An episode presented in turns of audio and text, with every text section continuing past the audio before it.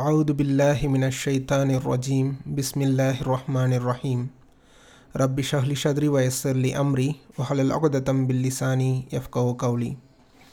அல்லாஹ்வின் நல்லடியார்களே, இன்றைய தினம் நாம் பார்க்க போகிற விஷயம் அல்லாஹுடைய அர்ஷின் நிழல் யாருக்கெல்லாம் காத்திருக்கிறது என்பதை பற்றி தான்.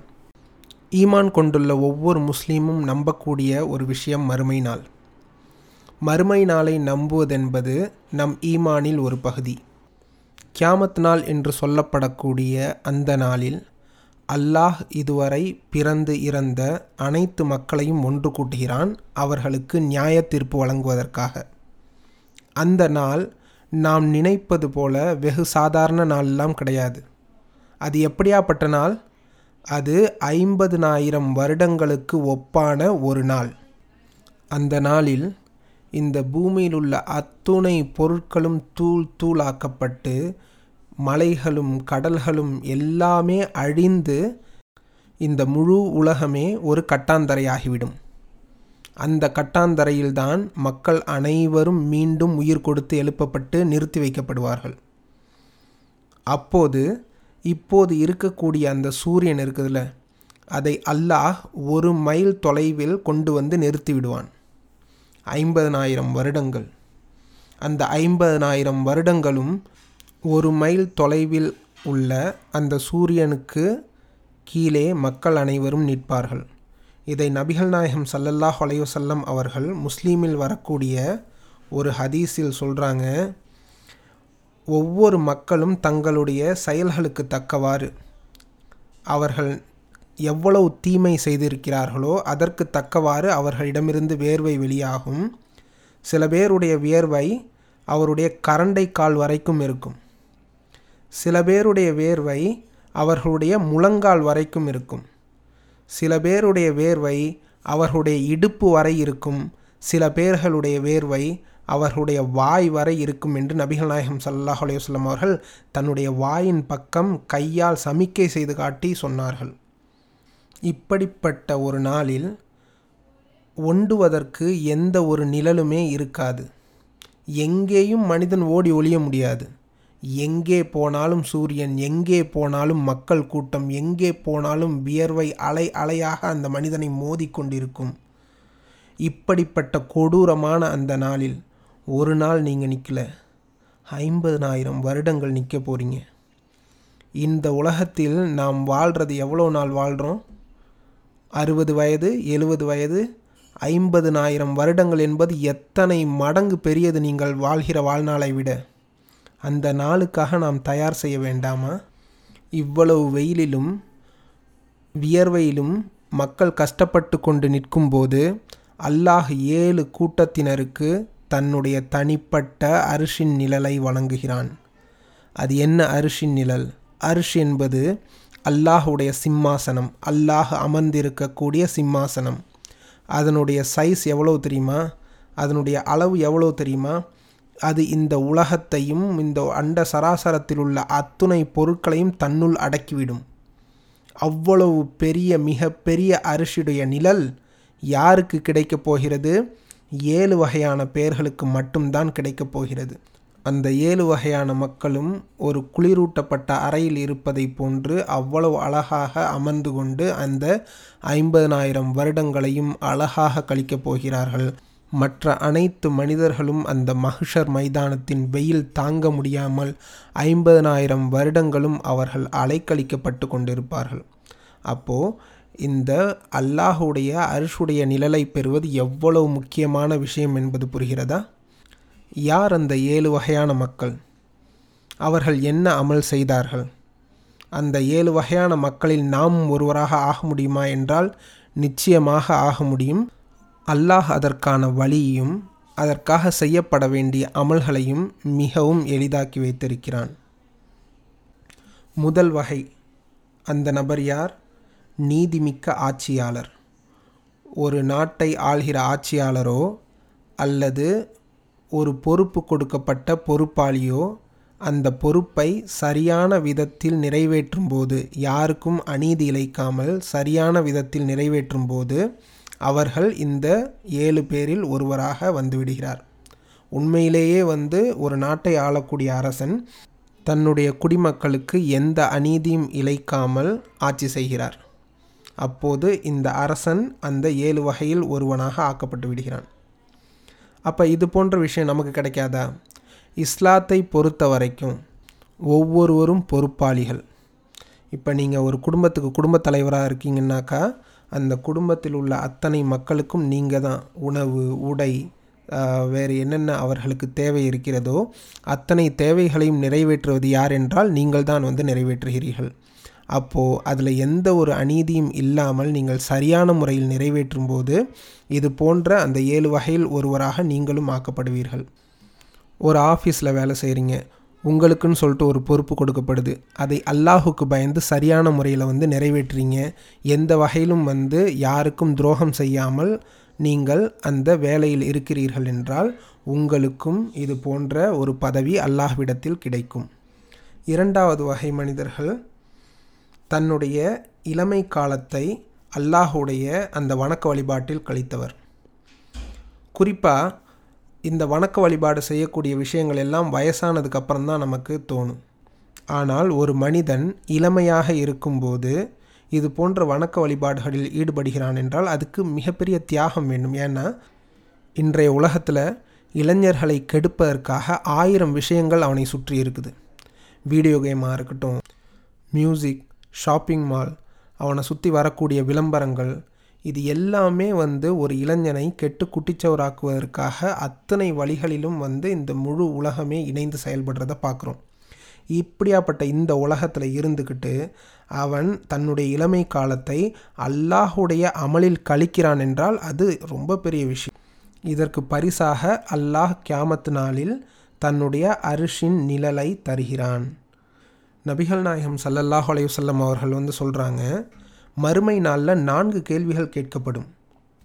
அந்த 4 கேள்விகளுக்கும் பதில் சொல்லாத வரை அவன் நின்ற இடத்தை விட்டு அசைய முடியாது. அதென்ன 4 கேள்வி? உன்னுடைய வாழ்நாளை எவ்வாறு கழித்தாய்? 2வது கேள்வி, உன்னுடைய வாலிபத்தை, உன்னுடைய இளமை வயதை எவ்வாறு கழித்தாய்? இதான் ரொம்ப முக்கியமான கேள்வி. ஸோ அப்போது உன்னுடைய வாழ்நாளை எவ்வாறு கழித்தாய்ன்னு சொல்லிட்டு ஒரு கேள்வி கேட்கும்போதே அதுலேயே உன்னுடைய இளமையை எவ்வாறு கழித்தாய் அப்படிங்கிறது தெளிவாக வந்துடுது.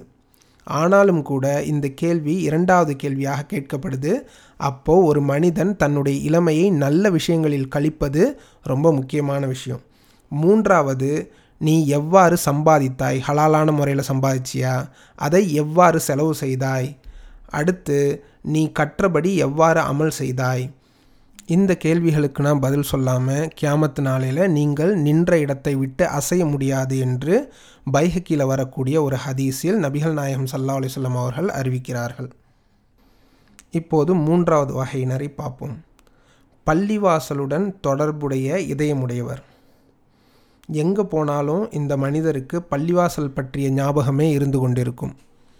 இப்போ ஃபஜருக்கு போகிறாருனாக்கா, ஃபஜருக்கு போயிட்டு வீட்டுக்கு வந்தோடனே அடுத்து எப்போ நாம் பள்ளிவாசலுக்கு போவோம், லுஹர் எப்போ வரும், லுஹருக்கு போகிறாருனா லுஹருக்கு போயிட்டு மறுபடியும் வீட்டுக்கு வந்தோடனே மறுபடியும் அவருடைய மனது அந்த பள்ளிவாசலோடவே இணைஞ்சிருக்கும். எப்போ அடுத்து பள்ளிவாசலுக்கு போவோம், எப்போ அடுத்து நாம் மஸ்ஜிதுக்கு போய் தொழுவோம்.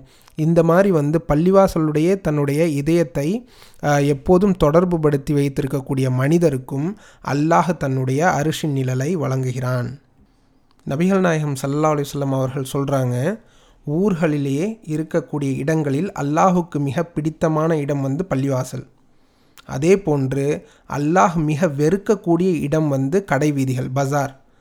ஏன்னாக்கா பள்ளிவாசலில் அல்லாஹுவை ஞாபகப்படுத்தக்கூடிய அமல்கள் நடந்து கொண்டே இருக்கும். அதுக்கு ஆப்போசிட்டாக கடைவீதிகளில் என்ன நடக்கும்? ஷைத்தானுடைய தூண்டுதல்கள் அதிகமாக இருக்கும். அதன் மூலமாக மனிதர்கள் அதிக அளவுக்கு தீமையான விஷயங்களை செய்வதற்கு தூண்டப்படுவார்கள். அடுத்து 4வது வகை மனிதர்கள்.